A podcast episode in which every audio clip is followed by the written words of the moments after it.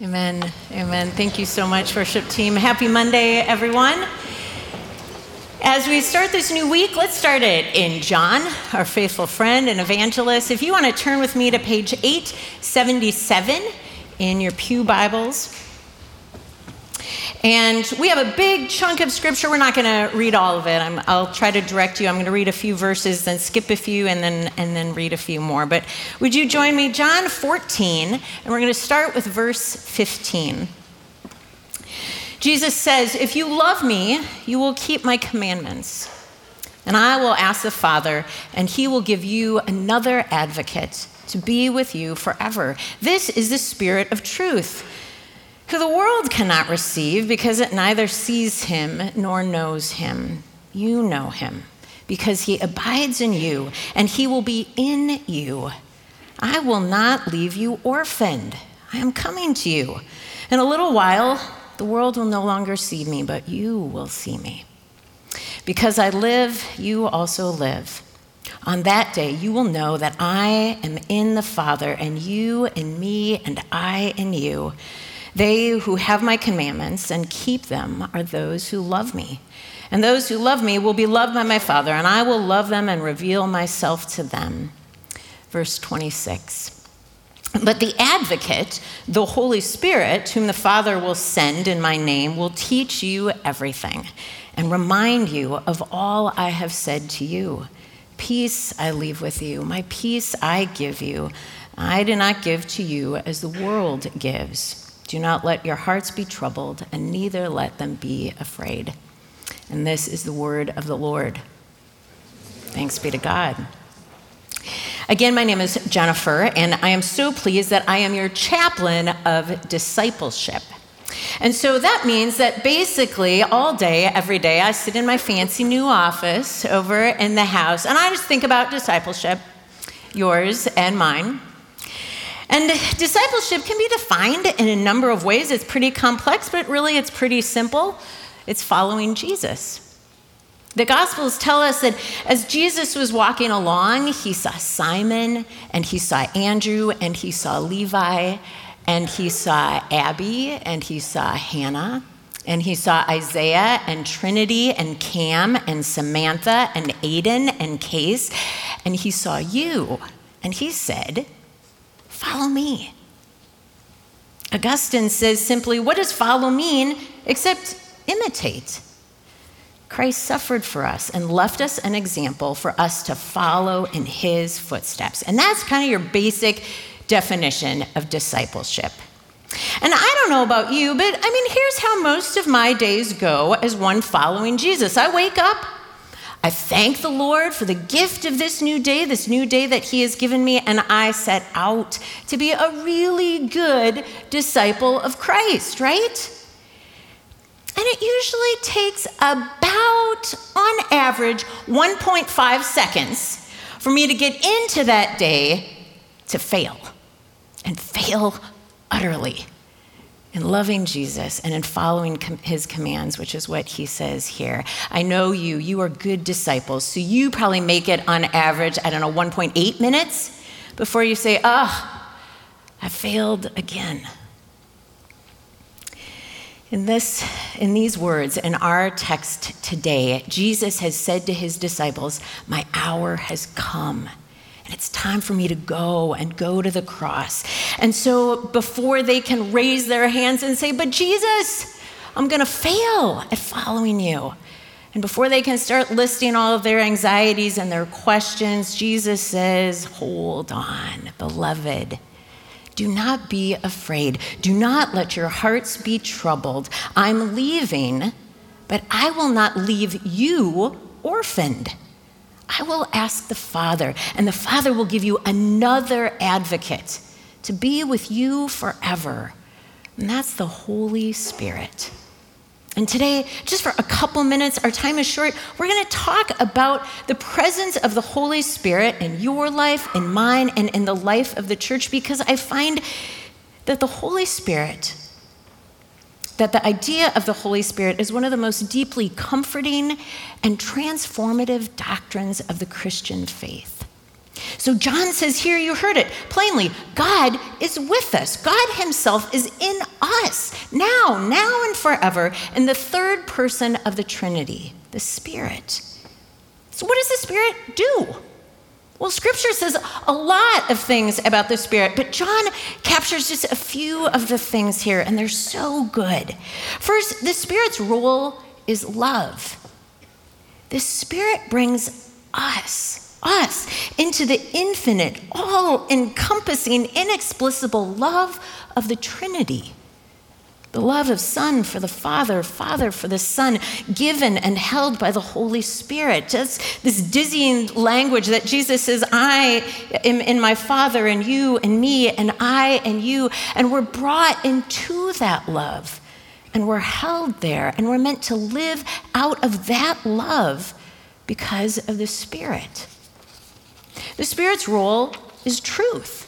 Jesus says, this is the spirit of truth. And the Holy Spirit will always, always point in the direction of truth. Now we know that truth is not a what, but a who, right? It's Jesus Christ, the way, the truth, and the life. One preacher said that the Spirit's job is to shine a spotlight on Jesus so that in all circumstances we know Him as our truth, right? And the world's truth. The Spirit's role is peace. Peace I leave with you, my peace I give you. This isn't the peace that the world gives you, but I give it to you, said Jesus. And, and here's the thing if you're looking for peace, peace in your mind, peace in your heart, in your relationships, in your soul, that will not come from the world or anything of the world, that comes from God and from God's Spirit in you. Jesus says the Spirit will teach us everything we need to know about being disciples and about keeping Christ's commands. And He'll remind us of who Jesus is. Thankfully, my brain is going, I need reminders all day long. He'll remind us of all Jesus has said to us and of the good work that God started in us in Christ and that He's going to complete in us by the power of the Spirit. Jesus also says twice, and anything repeated, we got to really pay attention to, that Jesus says, In the Spirit, I will send you another advocate. And this word advocate, maybe some of you know, is this, is this fancy Greek word called parakaleo or paraclete. And I love that word. Para means alongside, to come alongside, and kalete or kaleo means to call out to. And it's sometimes, that word is sometimes translated helper, comforter, counselor, defender, even. And I love that word because, of course, the Spirit is for us all of these things. The Spirit is our advocate who will plead our case, our helper who comes to our aid. The Spirit is our counselor who gives us wisdom and strength, our defender, defender who defends us against all that would threaten to undo us. And here's what I found that most often the Spirit defends me against myself, right? Because within me, and I bet within you, are, are the spirit of fear and pride and self centeredness and self loathing, and they all live within me. And so I'm trusting that the Spirit is also going to come into me and point me back to Christ and remind me that I am not defined by those things or defined by my failure. I'm defined by Christ and by his righteousness and life and work within me. Friends, when you hear Jesus' call, call to you, your name, and he says, Follow me, come on, just follow me. Would never say, Okay, follow me, and now good luck. Good luck. God bless you. Hope it goes well, right? See you later. I'll see you at the end. He would never ask us to follow him and then throw us back on ourselves to figure it out. I will not orphan you. Jesus himself advocates for us. He's our first advocate, right at the right hand of God the Father Almighty, and he ever prays for you for your every footstep on the path of discipleship.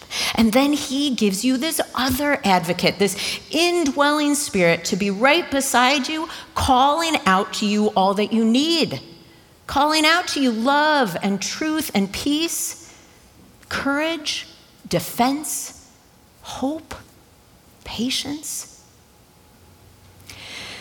That's what the Spirit does.